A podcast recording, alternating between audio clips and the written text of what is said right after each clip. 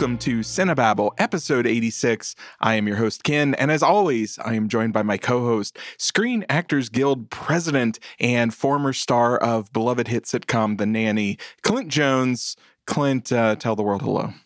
Man, I'm I'm I'm doing great here, Ken. Good, I'm. I'm here with you. I know. Um, hello world. I I skipped that part. Good. I you have to tell the world hello. Did you know that Fran Drescher is the president of the Screen Actors Guild?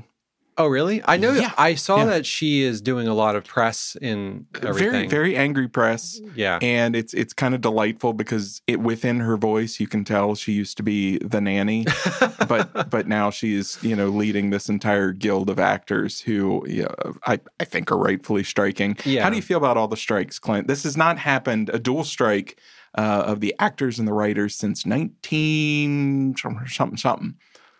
I'm I'm angry because it's really going to get in the way of me having great entertainment. That's really what I feel. So the selfish route. yes. Very nice. No, Very uh. I think it's oh, it's justified. I mean, I, I definitely think that they should have the rights to all their likenesses for AI. Um, Seriously, did you hear that? like, like one of the the sticking points is that studios want to take extras, scan their digital likenesses, pay them for one day uh, of yeah. appearing as an extra, and then just using their likeness in the background of that and I guess any film perpetually. hmm It was ridiculous.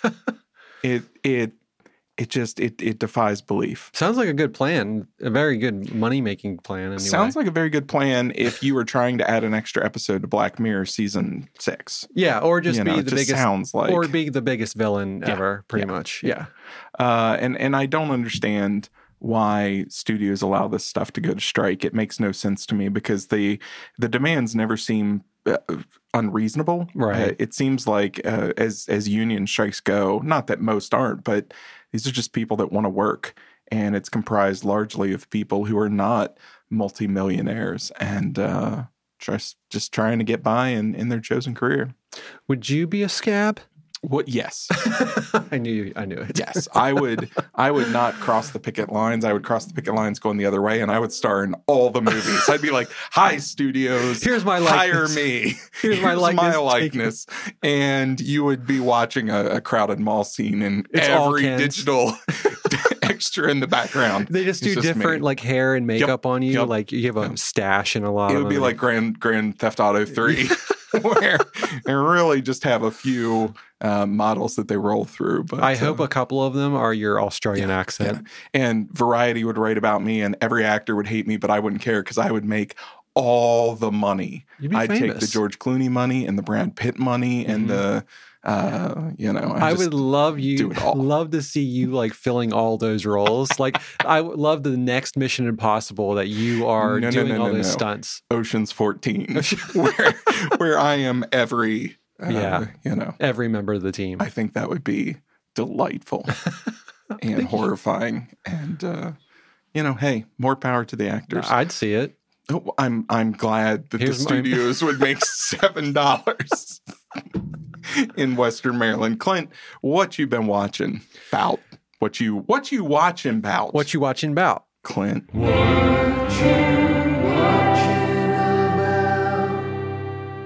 What you- what I've been watching about is um, one day I will say it correctly. I, I don't feel like I ever. We came up with it. We've done it since episode one. You Yeah. you would think that at this point, as professionals, we would really have ironed it out, but no, no.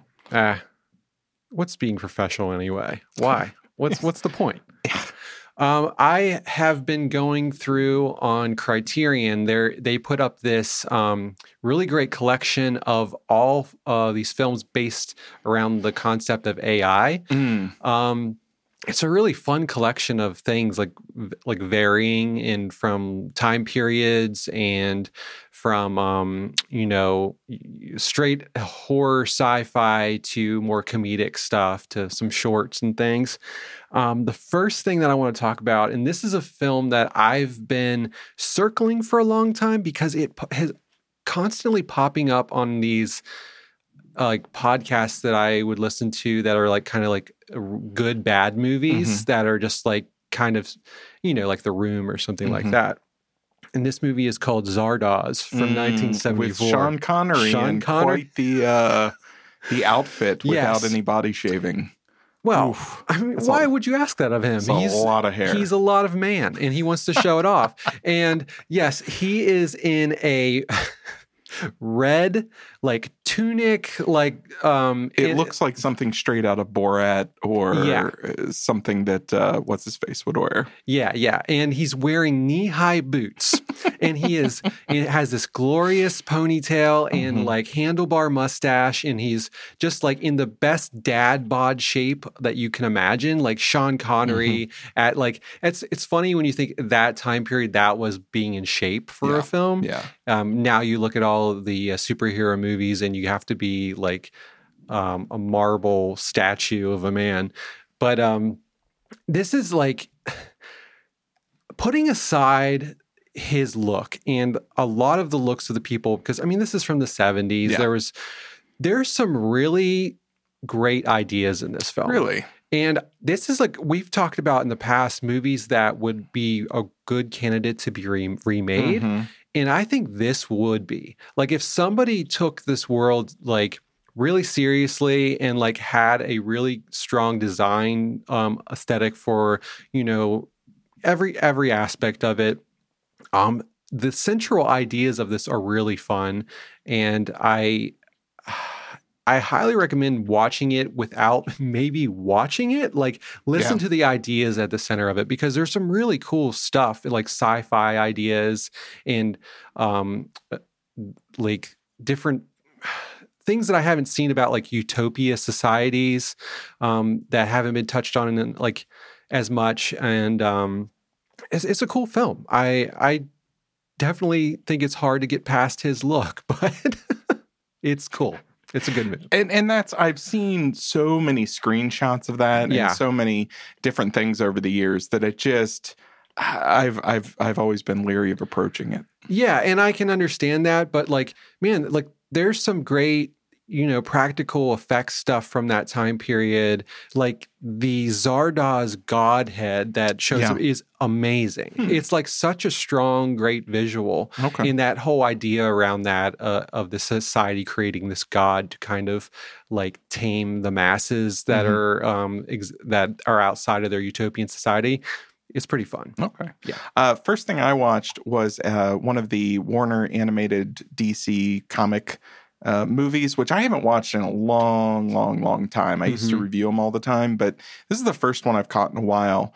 Uh, and it was the Lovecraft angle that drew me in. It's Mm. called Batman: The Doom That Came to Gotham. Oh, okay. and it's a, it's a completely kind of Elseworlds tale. Um, and not that it's perfect, but this was actually really good and fun, and uh, seemed much more interested in kind of hewing to Lovecraft lore and adapting Lovecraft into Batman than it was adapting Batman into Lovecraft, if that Mm. makes sense. And so the the Batman stuff was was almost peripheral to what's otherwise a, a pretty good take over the world Cthulhu cultists. Here come the dark gods, uh, kind of Lovecraft thing. Hmm. Uh, and again, it's it's not you know incredible and stellar and all those things. I'm not you know begging people to go race out and watch it, but it's on HBO Max or Max or whatever it's called now Yeah. and uh, it was just it was a it was a it was a tight little hour and a half watch. Um, that had some cool stuff in it, and I'm a sucker for Lovecraft, so Yeah. Yeah. um, I I liked that the the superheroics were really minimized, uh, and and they just wanted to tell a good uh, kind of cosmic horror story.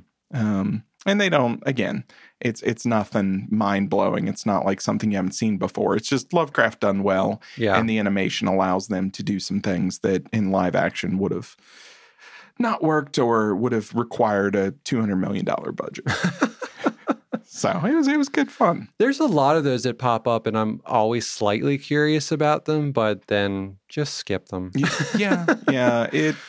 I'm I'm very choosy, and I've I've gotten into a pattern where I'll watch 10, 15 minutes, and if it's just not doing it, Yeah. uh, you know, I'll I'll check out of it for something like that. The next thing I watched was also in that collection. Okay. Um, and this is a movie we're well familiar with it, but I hadn't watched it in quite a while. And this is AI from 2001 by Steven Spielberg um, with Haley Joel Osment, Yeah, and Jude yeah. Law. And we saw this together in the theater when it came out. when it when it released Yeah. in theaters. Yeah, long yeah. time. Yeah, and we were Long time ago. really excited to see it because I mean it's based on a story that Kubrick was um, was putting together, and it was a lost thing, that- the project that he never got to do, and then Spielberg took up the mantle on it. Yeah, and if I recall, he had he had gotten to casting, he had gotten to production design and Mm. everything when when he died, and so a lot of it was sort of just Spielberg picking it up and and walking over the finish line Yeah, uh, with it. I um, I can definitely see that there's probably more of an influence than you think from Spielberg. Yeah, yeah, Um, I do remember that. that that you can see the the the Kubrick touches that are you know tracing throughout the Mhm. thing and like the bones of it but like it's it gets kind of like a little too sentimental and smoltzy throughout at different points but I will say like just watching it again, um, Haley Joel Osment is fantastic in this film. Like he's this perfect amount of like playing this. The character is creepy, but also like kind of heart wrenching, where you Mhm. really care for him. But he like on a dime, just in looks that he can make. And I don't understand. Like he he pops up now and then, like kind of more in comedic roles, and maybe that's just what he's interested in. But I would love to see if somebody took him on as a more serious Yeah. character, Yeah. like because he's a, a great actor. I really think it's it's just surface level aesthetic. Uh, I I think when he was a kid, he looked like a really interesting kid actor, and when he aged, he just he looks like a normal adult. Yeah, He doesn't have that kind of star pop that that studios look for. And I'm not saying you're wrong or that you know somebody can do amazing things with him. I think once a talent, always a talent. I just think when they go and they look for somebody that's going to draw people into audiences, they look at somebody that looks average and they just they they move on past. I but I think he could fit really well into like that indie world of like like just steady character work where he's Yeah. he could be a central role, but like it's more interesting films that um isn't relying on this, you know, s- person who looks like a star Yeah. like that in the traditional sense that we're used to like Yeah. because there's so many great like character actors like that um who are who work steadily and but maybe he just he likes to do it for fun and, and like it's more an enjoyable thing and he just picks roles that are amusing to him but uh, uh, anyway that's it's kind of a side tangent but the movie still is um there's some really strong moments in it. I still really wish that it cut a half hour sooner at the end. Yep, like there's a half hour agree. that's like i would love to just see it like and i always am tempted to just turn it off Yeah. at the moment where he's just sitting Where- at the bottom of the ocean that would be the like Credits. most like heart-wrenching like i don't know but also satisfying ending to me Yeah. um but it still it still holds up and it's um has a lot of really it's like at that point where they're using uh, practical effects and digital intermingled in a great way where they're you know d- um computer effects are just you know hiding seams and things I, I watched it a few years back and I remember thinking uh, the same thing you did about the the Kubrick Spielberg balance. yeah And it's it's just that visually it has a lot of Kubrick to it, but then the tone of it you can feel Spielberg pulling Yeah. it away from what Kubrick would have done. I I picture Kubrick doing that very icy,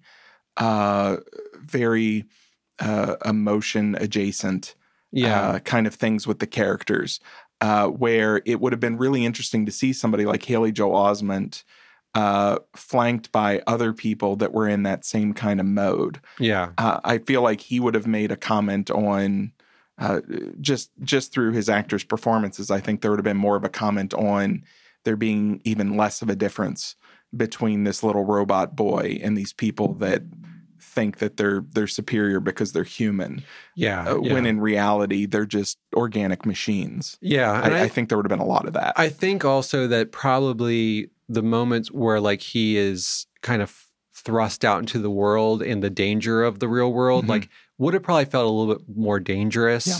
And I, also the first half hour of this film, Mhm. I think just the first half hour and the last last half hour should have been. I don't know. The first half hour just drags on. Yeah. Yeah. Um, but it's still good. Yeah. Okay. Yeah. Uh, I started watching on MGM Plus uh, this series that's gotten a lot of buzz, or at least I've, I've seen a lot of press about, and it's called From.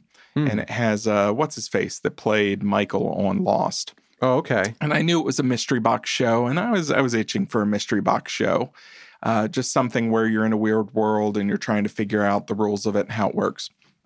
The premise is great. It's about this town that people accidentally stumble into and they can't get out of. Mm. It sort of loops them on the edges and keeps keeps them inside of the town, Like Schmigadoon. uh, like Schmigadoon, except instead Less of musicals. Uh, this is something where there are these creatures that come out at night, Mm. and you uh, can put this talisman up in your home. And as long as you keep the windows shut and you don't let these things in, you're fine. But if by chance these things get in, hmm you are done. And so it's just about this this diverse group of people trying to survive. It is super Stephen Kingy. Yeah. Stephen King's a big fan of it. That's one of the reasons he he's written about it. And so that's one of the reasons I went and checked it out. It it has a lot of really good stuff, but it has that feeling of a network Stephen King show. And again, it has nothing to do with Stephen King. It's just Yeah. it feels that that Yeah. kind of thing. But it feels a lot like that Under the Dome series Mhm. as far as casting and acting quality and and the scripts and it just it's it's disappointing because it has such great ideas to it um i i don't even know if i'm gonna keep watching it much further because i'm Yeah. It's one of those series where i'm completely hooked by the ideas Mhm. and the premise but i'm really turned off by having to sit through and wait for uh, what's going to happen next Yeah. uh, because i've just got to sit with these semi decent actors with terrible scripts and just wait for them to hurry things along. Mhm. Um, but you know, if you like a good mystery box show and you're you're not real picky, uh, from from's a it's, uh, maybe maybe maybe. Yeah. Clint would say it's fine. Yeah. It's, It's fine. it's fine. Um, another one in that collection that I've gone through, and this was the first one I started with, was Dark Star by John Mm. Carpenter, Yeah, and um, old flick. That's very old, something like that. Something like that, I think. it's like it was kind of his student film that he Mhm. started with, and then like continued on with. Um, I I would say it does not hold up. I've seen clips of it. I do not doubt your word on that one. It is interesting to see a starting point for him, Mhm. like where he began and like things that he was kind of interested in at that point Yeah. in his career. But as a story, it doesn't really make sense. And the characters are pretty bland or non like they're just guys, kind of like space truckers. Mhm. They're going around blowing up planets for some reason or other. Mhm. There's a large sequence in the middle that's probably 20 minutes long where the one character has this like pet on the on like the the sh- little robot dog thing. no Oh, this pet is a and he's keeping in this room the other characters do not care for it and it, it looks like a giant beach ball with rubber glove monster hands glued to it and it's spray painted with dots and this thing gets out of the room Mhm. and there's a good 20 minutes where he's just chasing it around the ship trying to get it back in and this thing kind of like outsmarting him and like trapping him in areas it, it kind of lost me at that point. The music playing the whole time, like it would kind of make more sense if that was the case. okay. um, but I mean, if you want to see where John Carpenter started and that, it's kind of interesting. But as a movie, I don't think it holds okay. up. Okay. Yeah. Uh, the last thing I watched uh, is a little flick called The Blackening. Uh, have you heard about this? Just from you okay. Yeah. Uh, so the blackening takes a very simple premise, uh, which is just uh, there are some uh, African American characters, uh, young, getting away for the weekend. They are all old friends, uh, but there's some you know tension there for different reasons. They all converge on this cabin, and they find this super racist board game in the basement. And this super racist board game traps them in the room and starts this process by which they have to answer super racist questions, uh, or one of them will die. Mhm. Uh, and it it has a little bit of that. It has a little bit of uh, actual home invasion killers stalking them and for for all intents and purposes this movie should be terrible this movie is so sharp and funny it reminds me of like that first time I watched the original Scream, Hmm. and it was just it's operating on a different level. I'm not saying the movie is incredible. Uh, again, middle-aged white guy watching something called The Blackening. Uh, Almost you know. seems like it shouldn't be allowed. a little bit, a little bit, and it felt that way at times because there were times I would laugh and then I would think to myself. Wait, does that mean I'm racist or does that mean I'm woke? It was very confusing.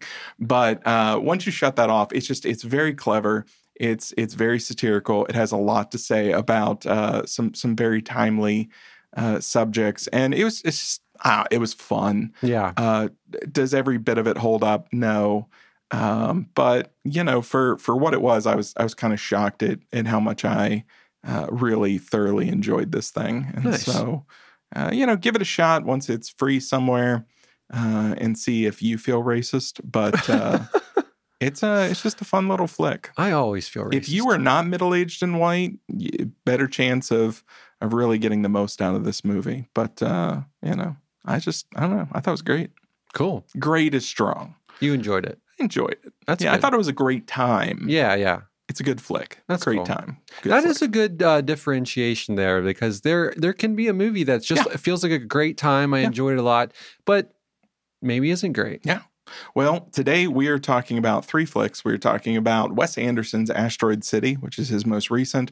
We're talking about 1977's Demon Seed, Another one, uh, which was a A- part of the AI Yeah. uh, collection that you recommended to me, or Yeah. you just mentioned watching, Yeah. and so I went and checked out. And then our Cinetron pick from 2017, Lemon.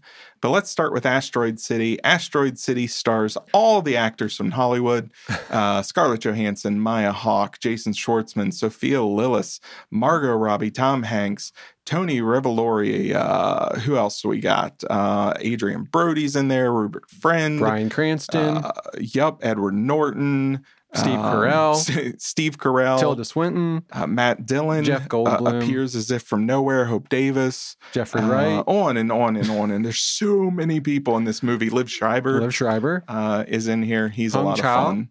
Uh, everybody is obviously having a blast. They're a blast to watch. Here's the plot. World changing events spectacularly disrupt the itinerary of a junior stargazer space cadet convention in an American desert town circa 1955. That's also what the trailers show. But to be fair, from the beginning, I, I do wish, I'll say this up front, that I wish I would have had a little more clue as to what the plot of this movie actually was Yeah, there's actually two stories occurring. kind There- of three almost. a kind of three. There is a production of a play called Asteroid City. There's a television production Yes. a fil- uh, of documenting the creation of this thing that's also uh, done in a play style Correct. that is Imagine Birdman. Uh, if it was about you know instead of the production they were doing if it was it was this production of this this play called asteroid city. And then you're also flashing over that always in black and white. So it's at least you know visually uh, you're able to differentiate. But then it hops over to uh, the actual story. And this is not just a bookend thing. It, it hops back and forth and it really makes uh, both stories or all three stories however you want to put it uh, kind of have equal importance. And I, I just want to say at the beginning, uh, I wish I would have known that yeah because I would have gone into it, I think, um, with a different mindset of how I was viewing it the first time. yeah But uh, Clint, I suspect that's also where you were at because you wanted to watch this a second time after watching it once. What did you think of Asteroid City? Well, Jenny and I are big Wes heads. We follow him around the country like fish. Um, so we got to see every uh, one of his films Mhm. uh, opening weekend or, or as close as possible. So we- we went to the theater in our town, and um, Not even the good theater. not even, we were that devoted to seeing this that Yeah. we didn't even go to the good theater. Yeah. Which, in hindsight, that theater isn't as bad as I thought. no, they, they've done some. They, it kind of feels like an arcade now, Yes. but um, it's it's fine. it's a regal. Yeah. Um, but yeah, I wish I kind of went in with more information, but then I don't know how that would have affected me um, because I walked away from this film not knowing how I felt about it Mhm. because I, especially after French Dispatch, I was kind of hoping for a more straight narrative film from him Mhm. that wasn't, um, you know, broken up into multi layered parts. Um, I don't know, maybe that was selfish of me, but I, um, so I wasn't sure how I felt about the behind the scenes making of stuff because, like what you were saying, I didn't feel it was given equal opportunity and to, um, you know, give enough weight to that side of the story. And so I just, it almost felt not like an afterthought, but just like I wish it had more time in the film for me to care because there's in that part of it, the most emotional, uh, impacting parts of that film are in those sections. Yes. But it is played in a way and um, that almost feels like it's not meant to be, or it's, and it's up against this other side of the story this very technicolor beautiful world that like that he's he's showing that it almost it feels um it gets lost to me. It Yeah. got lost to me. So that was why when i walked away i was like either i i'm not there's layers i'm not getting and i know i'm not getting it. Um do i want to get them? Like is it there actually enough there that i want to get get what everything he's saying? Um or do i like just am, am i kind of growing out of wes anderson a little Hmm. bit but I, I don't think that's that's true. I, I think he's growing in a way as an artist that maybe i just need to catch up a bit. But i don't know. So i i wanted to see it again. And i will say it definitely helped. And and i read quite a few very positive reviews of it Mhm. um, that kind of helped too, breaking it down.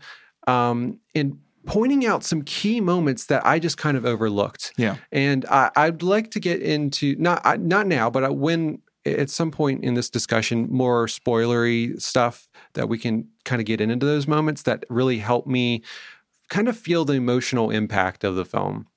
Uh, but besides that, I will say, um, just the the the brush that he's painting with within the actual world of Asteroid City in in the play um, is beautiful, and I feel like he's continuously pushing this very dollhouse um, world that he's he constructs further and further, and it gives it new elements every time. And uh, there there's moments in it that are some of my favorite Wes Anderson moments in like beautiful shots, like the opening sequence when they go they're in they go into the play, which is the actual main um, set of this story.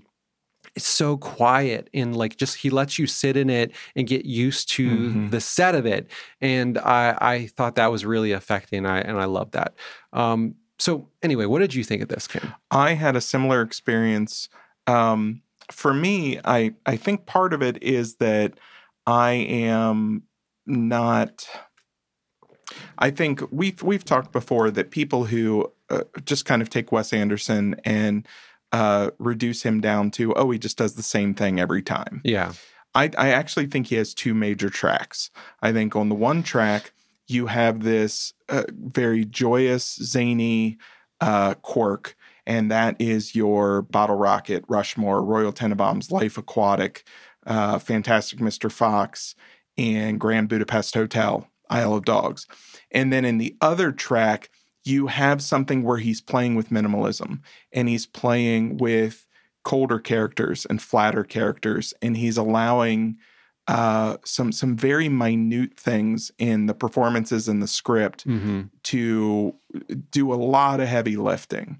Uh, and that's, you know, for me, Asteroid City, French Dispatch, uh, Moonrise Kingdom is one of those, Darjeeling Limited. Uh, those are movies that are, they're already thematically darker and heavier, but it seems like he withdraws from the emotional punch hmm of those themes and and he resides somewhere where I I haven't quite put my finger on the purpose behind it. It just the the director who is doing things like Rushmore up through Isle of Dogs, especially Grand Budapest, feels like a very different director than the director that does French Dispatch and Asteroid City. I feel like movies like French Dispatch and Asteroid City are almost a commentary on filmmaking and storytelling. This one definitely is. Right. Yeah. Whereas whereas the uh, the things like Grand Budapest are just him having fun telling a story.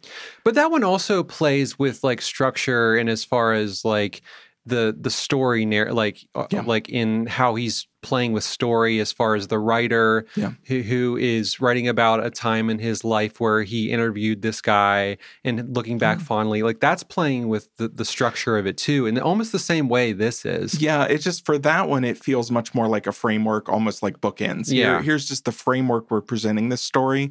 Whereas this, the thing I really struggled with my my first time through was so much time was being devoted to the black and white production of Asteroid City that I knew that he was trying to make more of a connection between these two storylines than I was getting yeah the second time through, I feel like I I understood it more. Uh, it's it's really about this production who is trying to figure out things about humanity and and themselves through this production. Mhm. And so when you watch asteroid the asteroid city segments as these actors exploring themselves and the human condition through these characters, it starts to I think uh, be more cohesive. yeah But even then, I didn't know like is that what he intended, or is that just what my brain has found that allows me to to join those two halves together? Let's let's actually go ahead and get into spoilers yeah because I'm I'm curious what your what your kind of moments you mentioned were. Uh, so again, if if you haven't watched Asteroid City yet, uh, let's let's just I, I think it's a it's a great film. I I don't know that I enjoyed it at the level it deserves because I still don't feel like I found my emotional inroad to it. I had a few moments that got me there towards the end, but Mhm. I still I'm kind of there with you where like I feel like that the whole like documenting production angle, the television show about the Mhm. making, I f- still feel disconnected from a lot of that. And I and I think it is in his way he's having his actors deliver it. Like, and usually that never ha- I have don't have a problem with that in his Mhm. films, but the the pacing of it and that stuff too is because it's so quick in the dialogue that Yeah. there's very key lines and and how he's playing with um, speech and dialogue in it too that where characters will say a, a very kind of common phrase but reversed but it's in a way like he's making a commentary by doing that and, and like it's very purposeful and he's trying to say something through that but it's so quick you miss it and you kind of like i rewatched the end of this film just like three or four times Yeah. my second time just to like make sure i was getting all the like these kind of key little lines Yeah. but th- this is a thing that I wrote afterwards, like trying to sum up like how I felt about it and what I walked away from it. And uh, hopefully, I, I kind of wrote this as I was like almost just falling asleep. So hopefully, it makes sense. Um, I think that the actual Technicolor world of uh, of the play Asteroid City is, of the, is only um, in our mind constructed of stagecraft and stage direction. The audience together in the shared moment of um, disbelief in this place uh, and the characters bring it into existence when it doesn't uh, when it doesn't exist at all. We escape there uh, for the running time and forget our grief and our struggle. So I, I've read a multiple Hmm. multiple things about him talking about or like people con- dis- deconstructing this as using art as this way to um, kind of forget about the things that you know because the things that are weighing us down like jason schwartzman's character is dealing with the loss of this person that he's fallen in love with the like the um the the writer of this play Mhm. uh, Edward Norton's character. So he's trying through the like, and this is, goes back to kind of what you were saying. He's through the act of doing this play and trying to discover if he's playing this character correctly as Edward Norton's character intended. He's kind of like trying to make sure that he is going. He's he's grieving in the correct way Mhm. and through doing this the act of this piece of art, he's trying to get over this loss. In that whole section where he's the, at the very end, where he steps out of the play Mhm. and he goes and talks to Adrien Brody and he's asking him, Am I playing him right? Am I playing him right? He's like, You're doing it perfect. You're you're doing it exactly like you should. You're which means you're grieving how you should. And like those little moments were really powerful to me. And the, the the moment right after that where he steps completely out of the play and is out on the fire. with Margot Robbie. Margot Robbie. That's my favorite scene Yeah. in that in that storyline. And the first time I saw it, like it almost felt non consequential. Like I just like Yeah. threw threw it away. Like especially same thing. It really stood out to me the second time. I mean, it was good the first time. Uh, it was a nice little beat, but it felt more like a break. The second time, it really had this this kind of uh this central quality to it. Yeah, and especially with that because the the whole love angle of him with Edward Norton's character is such a quick thing. Yeah. It's like one little scene and it's played in this very um, emotionally distant way. Almost feels like a joke, almost Al- like a visual gag. Yeah. Uh, like, oh, wasn't that funny that that just happened? Because that the first time, that's how I Hmm. took it.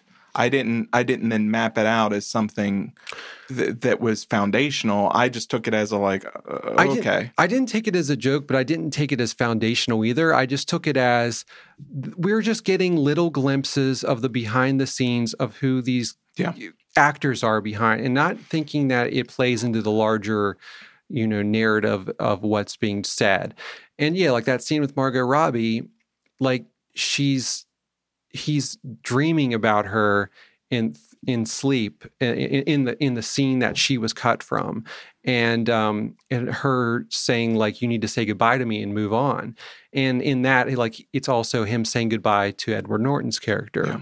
so there's all there are all these little through lines that really have emotional impact but it's like it's just kind of hard to suss them out Mhm. um, with how it's being played. And I and I honestly I kind of looking forward to continually watching this one because I think it might become one of his strongest ones for me. I think for people that uh, work on productions, people that act in productions, uh, and things like that, I think I think your filmmaking community would respond immediately to this, and I think get it right out of the gate. I think this would be very personal to them because Yeah. it's about the people telling the stories rather than the story itself. And so I, I think that is probably much less of a foreign concept to people who actually do it than somebody watching a film who has not acted in a major production or has not acted in several productions and has not used uh, the the the career they're in performing to therapeutically deal with things that are going on in their own life because y- yeah. you read about actors all the time who have a part and then something happens in their personal life and they either use it or they have to box that up because it gets in the way of what the performance is and just trying to be two people at once has to be a, a really um, kind of fraught uh, personal dynamic. It's that that would be a strange way to go through life knowing that today I'm going to go to work and at work I'm going to be a completely different person. But that person's going to allow me to explore things safely that I wouldn't get to explore in my normal life I think also, especially from reading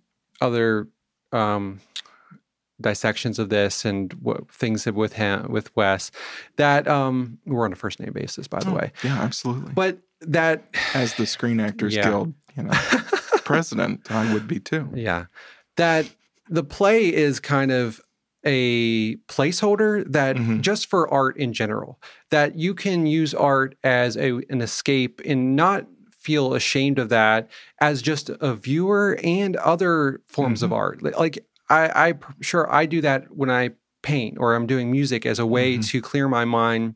Or if you're writing a, like a story, writing a book, but just as art in general, like you, you don't have to be that fully attached to the whole, um, you know, a stage play or making films or anything. It's just kind of, I think it's standing in for art in general as this way to, you know, get through hardship and grief and connection. You could connect with characters or a, you know, a piece of music. Um, I Art think that, music has has a lot of I, I think it provides people with a lot of agency. Even if even if you're following music on a page, or even if you're you know already locked into what you're doing as an art, and and you just have the lines in front of you to work with. Yeah, I I think it still affords you an enormous amount of control with everything that you put to paper, everything that comes out of the instrument, or everything that comes out of your mouth. Or there's something about the creative process that even when you're following kind of a chosen track or something you don't have a lot of movement in, you still feel an enormous amount of control. And and that's what I saw in this movie is people they're they're enjoying that, but then eh, you know, especially in the Jason Schwartzman character, he is it, it becomes an anxiety mm-hmm. because he feels a devotion to he feels a devotion to the creative force, which is the director. He feels a devotion mm-hmm. to the character, yeah, as as if the character is real and will somehow be harmed if he does not, uh, you know, elevate his performance to to a level that's deserving. Um, and and so there are all these these different pressures, but at the same time, he has the control and he has the ability to make decisions. Yeah. And really what what you're seeing when he's running around, you know, did I get it right? Is this right? Is this right? It's just natural insecurity. And so it was it was a really interesting way of watching people have control but still insecurity and and try to say something or speak something or discover something while unsure of exactly what's going to be at the end, mm-hmm. exactly what they're going to find or, or what they're going to learn. Well, that and that goes to the point of like he's like I don't know what he keeps saying. I don't know what the point of the play yeah. is. I don't yeah. know, and he's and he's trying to like why, and he's talking about how why does he burn his hand on the griddle, yeah. and um and he goes back and sees Adrien Brody, and he's like, don't worry about that part. There, you just keep doing it. You just keep doing the thing and that's the whole thing of like you know any kind of art you just keep doing the thing or you keep um, it just as a viewer watching the thing and enjoying it. Um, there's also this moment at um, it kind of goes back to what i wrote down with um, bryan cranston's character at the beginning where he's talking about like this is a um, fictional story of a place that never exists and never will. It's something like that. I'm paraphrasing, yeah. but that's where I like what I was talking about, um, like this Technicolor world.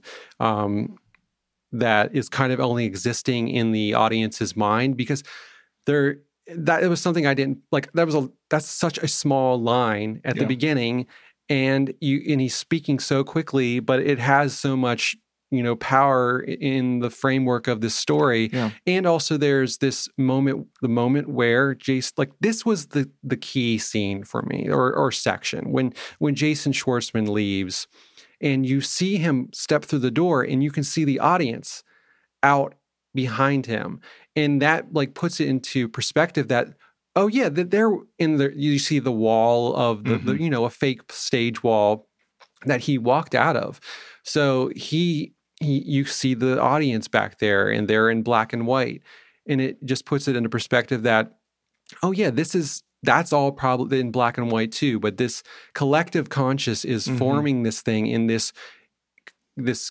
technicolor beautiful 50s world yeah. and that sits also really well with like that opening shot of that world where yeah. you are kind of a, as an audience member where you're you know if you were sitting at a play and before the, all the actors sh- come out from the curtain you're just taking in the set the scenery the, the setting. and wondering what it's going to hold for you. yeah and yeah. you're kind of starting to paint the picture in your head of like mm-hmm. because you if you go to a play and it can be the crudest set and you start like you know making more of it. You start imagining it as this bigger thing. You especially if you're going to enjoy it it has to be more real yeah and than, especially than cardboard and plywood. Yeah and especially as like you know the actors are introduced yeah. and yeah. they're starting to you know deliver dialogue and you start to also paint that picture and it becomes this communal thing.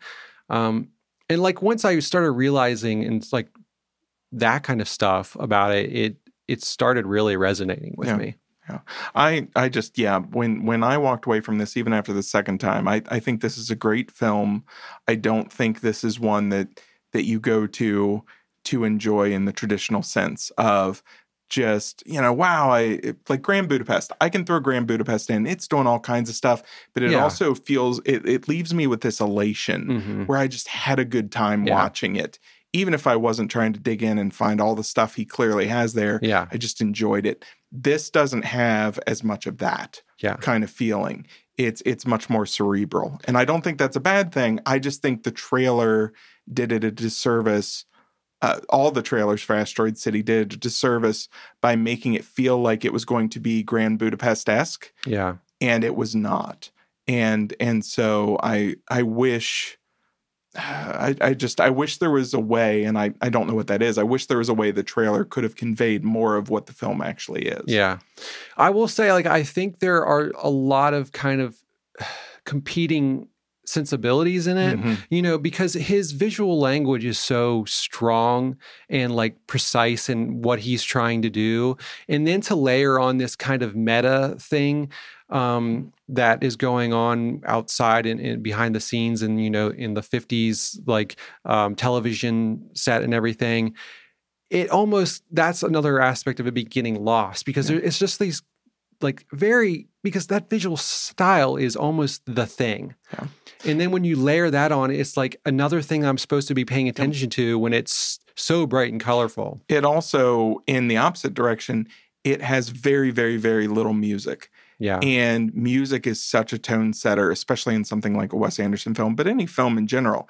And so when you remove that that cue, well especially eh he always uses music as that yes, cue a very it, emotional It tells you how to feel. yeah It tells you Yeah. whether a moment is light and funny or whether it's heavy and dark or and and that's missing here. And you're just left to I, I think if you took this film and you put a bunch of bright, playful music to it, it would play more like a Grand Budapest.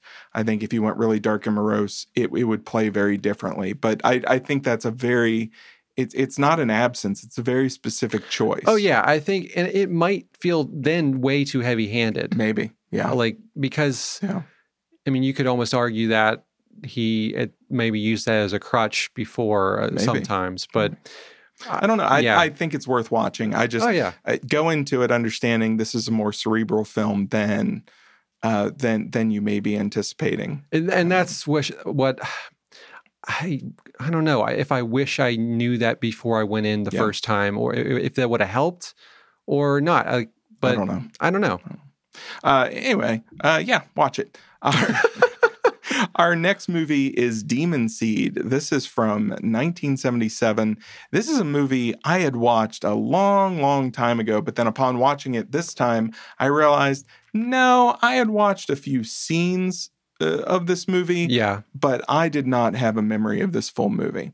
Uh, so here it is. Julie Christie plays child psychologist Susan Harris, who lives with her husband Alan, played by Fritz Weaver. Uh, they're they're living in a home operated by a computer program. It's very very quaint and delightful, but. Whatever. Uh, when Alan invents Proteus 4, an artificial intelligence system capable of advanced thought, his obsession with technology strains his relationship with Susan. But Susan realizes the true power of her husband's invention when Proteus 4 takes her hostage in her own home and plans to, no kidding. Actually, I'm not going to say this. don't this. say it because. I didn't know this. I'm not. It is in the official synopsis, but you know what? Don't read the official synopsis. No. He's got plans. Clint, um, you you watch this first. Yeah. Uh, what what captured you about this? Because you liked it enough to send it to me and say, "Have you seen this?" Well, this is a film like I feel like I've heard about a Mhm. lot, but always or like it pops up on you know like around Halloween as like you know lists of films, uh, or you know playlists or Mhm. something. And I just the synopsis, like I don't know if I had never read the full synopsis because I didn't even know that part of it was in Mhm. there.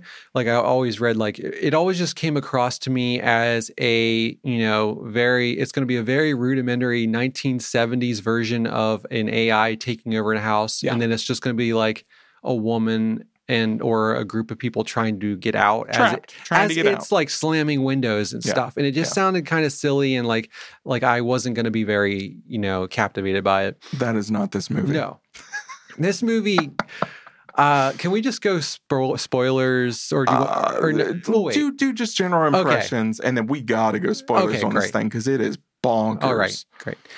Um, so, but this movie ended up not being that at all. Mhm. Um, it goes in the most like maybe like modern.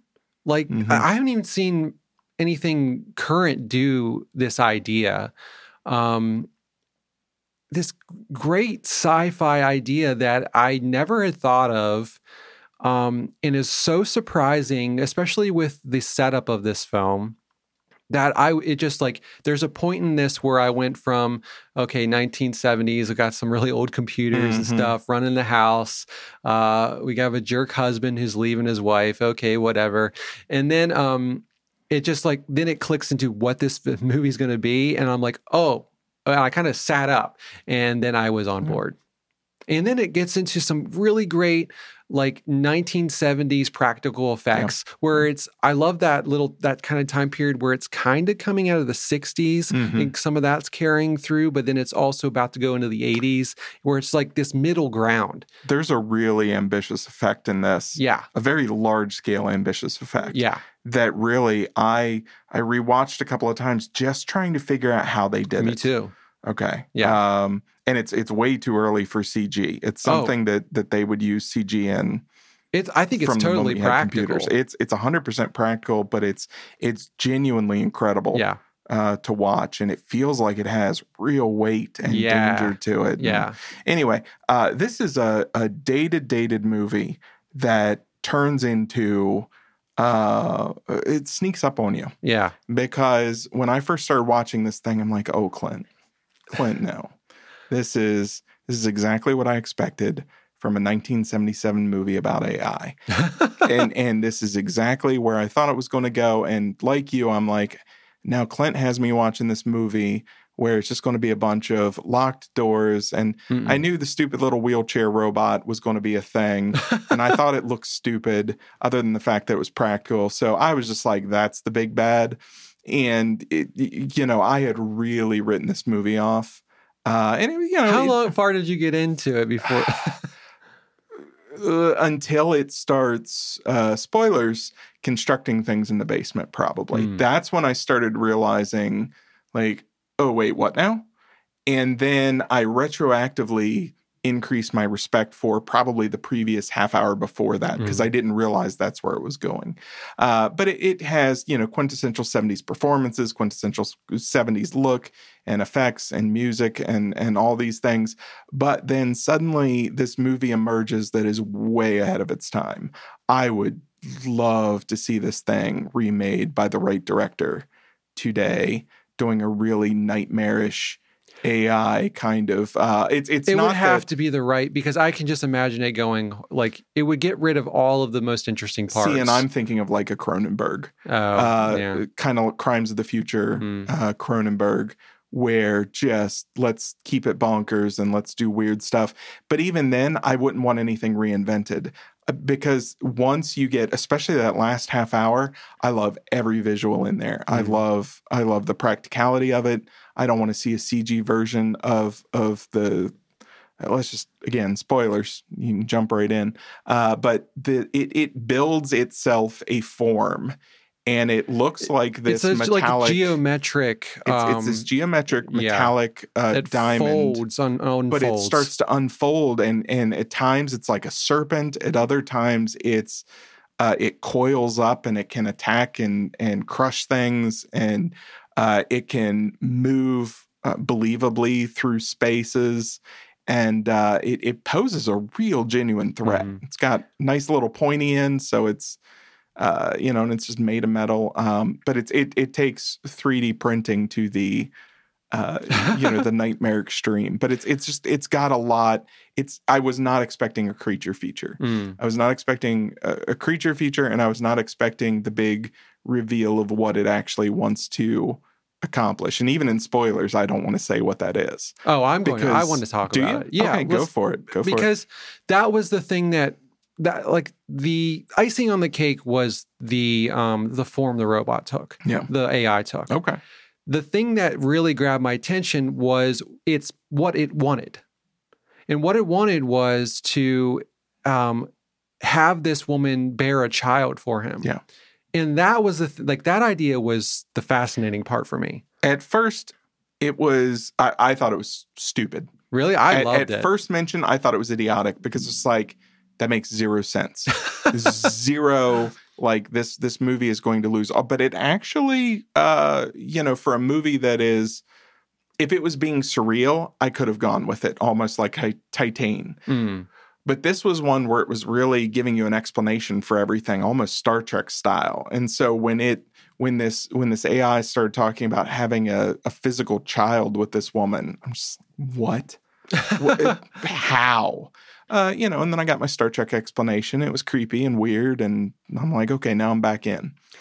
I, I I totally there was no like I had to you know wrap my head around how it was going to do. It was like it was I was in the sci-fi mode of like it doesn't have to fully make sense. I I, I am enjoying this idea that this thing just wants a physical like form to go out into the world that will be like you know can kind of disappear and do Yeah. what it's bidding or be it's like uh, avatar to experience the world and i love that idea um yeah like but like the things as it was getting more into the visual effects side of it as it went on like that was it went from i'm really enjoying this i this premise and idea that they're setting up to um okay it took another level Mhm. when it gets into the visual uh um, effects side of it I think I have um, less patience with that 70s style oh and 80s style. Uh, I, I have a much harder time getting past the dated look of things. Um, I've been watching a bunch of 70s Mhm. films recently, and I I I actually loved them just as like this time capsule of Mhm. seeing that that time period. So that part never bothers Yeah. me. my mind immediately takes what it was and imagines what it would be if it was made the exact same way by the same people today. Mm. But even then, that thing would be CG and it would be It would be completely disappointing. Yeah, Uh, it, it would lack just that wow fact. Even, even looking at it practically, you know it's not real as far as it's not like there's this computerized hunk of metal actually swinging its you know serpent trunk through a house you know it's effects but it's so visually real and weighty and believable yeah. It never feels just, like it's impressive it's it- it's an impressive sight well, it never feels like it's like this arm on ropes that's Yeah. being puppeted around. It like actually feels like it's unfolding and Yep. folding back up around like people and like doing different like and I love how it just takes different Yeah. forms and it's it's such a cool visual. It reminded me of Interstellar in that Yeah. robot. Um uh, and that kind of exploration of Yeah. what a robot like can be is always fun to me. And instead of just your humanoid yeah, it doesn't have to be humanoid. And I love that kind of juxtaposition that the form that he is capable of taking is so mathematical and geometric, but he is trying to strive for, you know, having this human hybrid go out like that. Like that's what he's going Yeah. for. Yeah. And that whole aspect, like I just completely changed the relationship between him and her Yeah. in in seeing his plan come into effect. Like that was so much more interesting to me than woman trying to escape AI house. Yeah.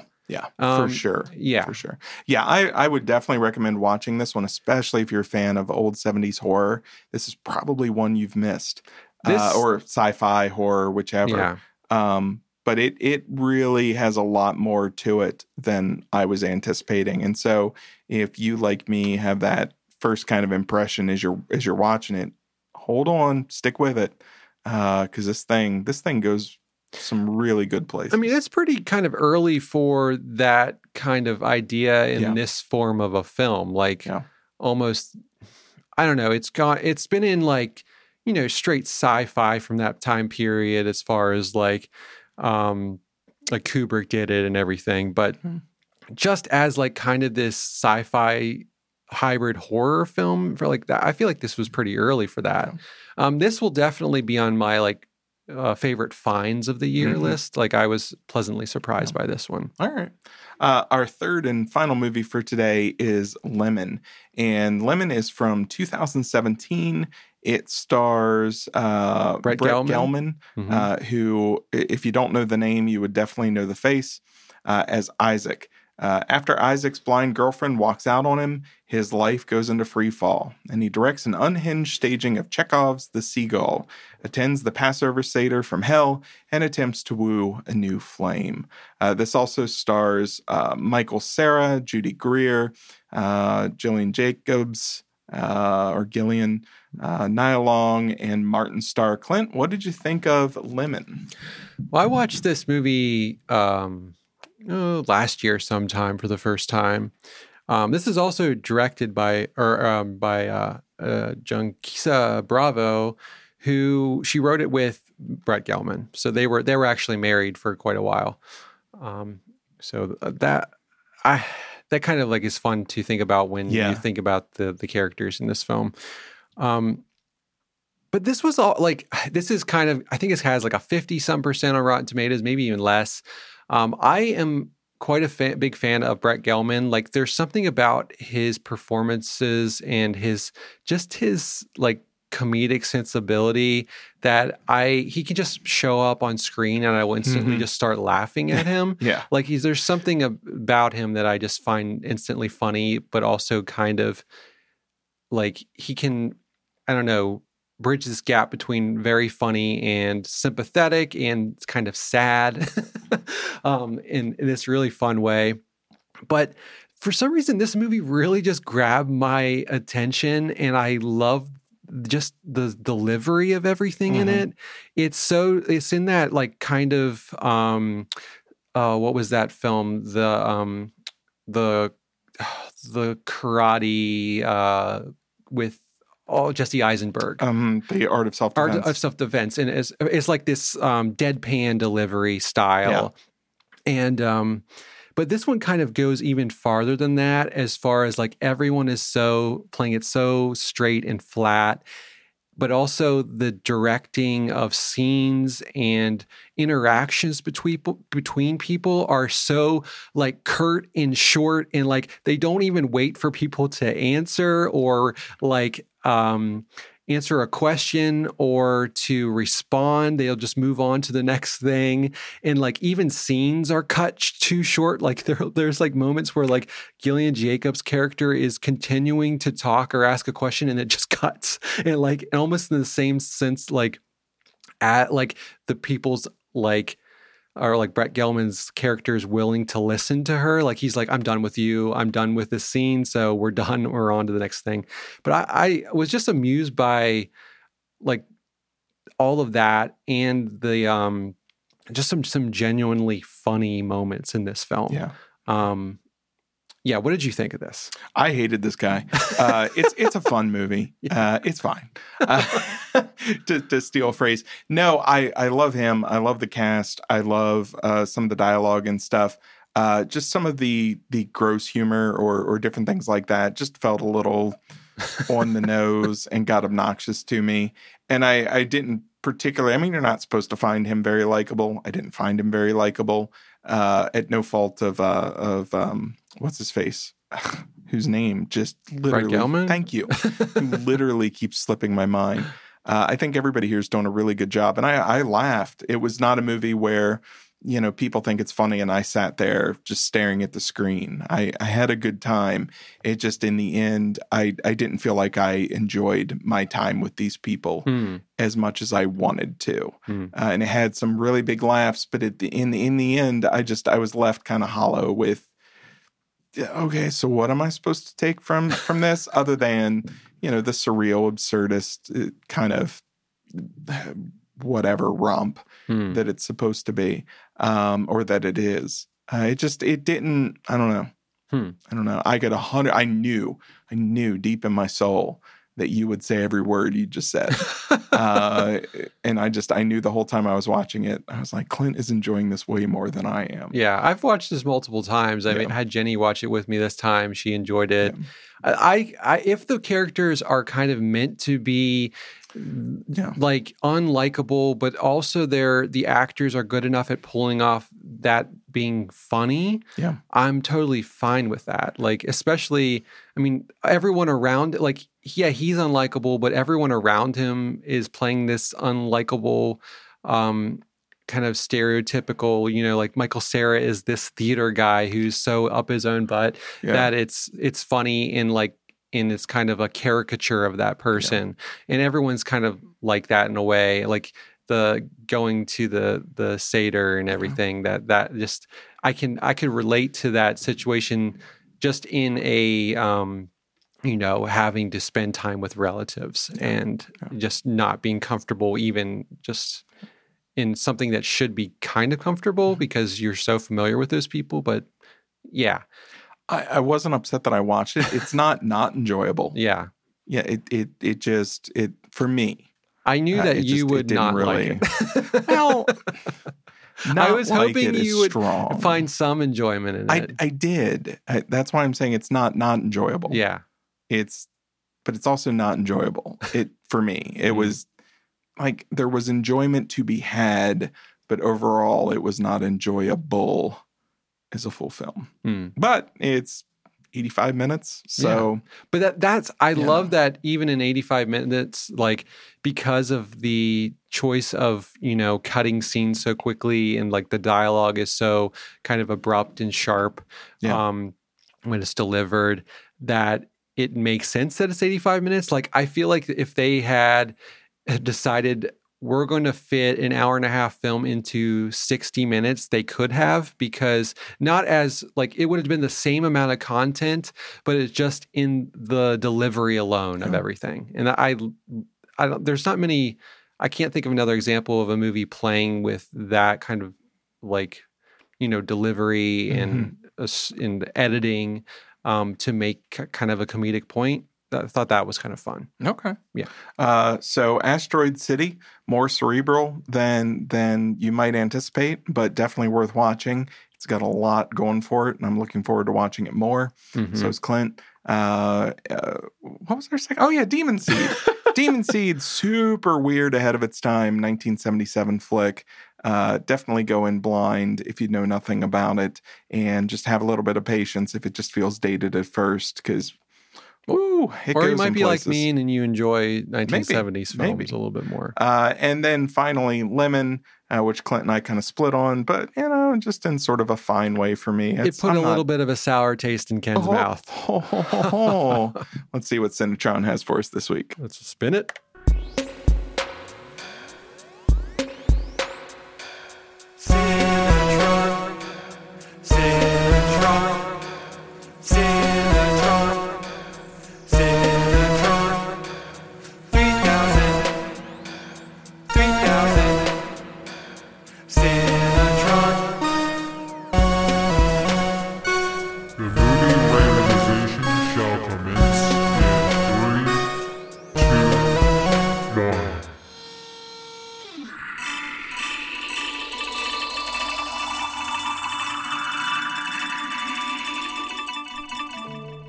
ken i got one i'm super excited about Oh, okay. but this is something that we've both separately talked about Okay. uh, and like i think in what you're watching about and we um but never in a longer conversation and this is resurrection from 2022 oh, yes. This is another movie that goes in different directions than you would yeah think. Okay. Uh, 100% on board to rewatch this. This was a, a delightful surprise. And uh, I remember from both of us, and I think if memory serves, both of us thought the other one would not like it. yeah And so we spent probably weeks just not mentioning it to each other, not purposely, just it it wasn't on the tip of my mind to suggest to you and vice versa. And then it finally came up in conversation and we realized uh, how much both of us enjoyed this. So. Yeah, I was Okay. blown away by Yeah, this film. yeah. Like it, it, I think it was on my, you know, top twenty best of or something. It's, it was, it's on a couple of best 10 uh, lists from yeah, like 2022. and I can totally see that. I, I thought it was so surprising Yeah. and um, well done. All so right, let's no, talk. I'm I'm all about watching it again. That's awesome. yeah, uh, and that'll give us a chance to actually talk about it because we should have. I, I think if we would have just compared notes, we would have 100% talked about that yeah, right when it came out um, because it sort of flew under the radar. I didn't know anything about it. I didn't just either. I just down and watch it one night. yeah, and- me too. Ooh. Uh, all right. So this has been episode 86 of Cinebabble. You can find us at cinebabblecast.com. You can find us at Cinebabble on Instagram. And uh, we're on threads now. Uh, maybe. We'll see if that. we're on there. Uh, and so hop by threads and search for Cinebabble. You'll find us. And I don't know, it's it's some sort of Twitter thing. So honestly, I'll probably post on it for about two weeks and then give up. Or before we know it, you'll have 8,000 followers on there just Maybe. uh, reposting pictures. who knows? I i don't know. Uh so yeah that was i i have made all kinds of inroads and connections to all of these artists. I think i, I, I this was the wrong direction.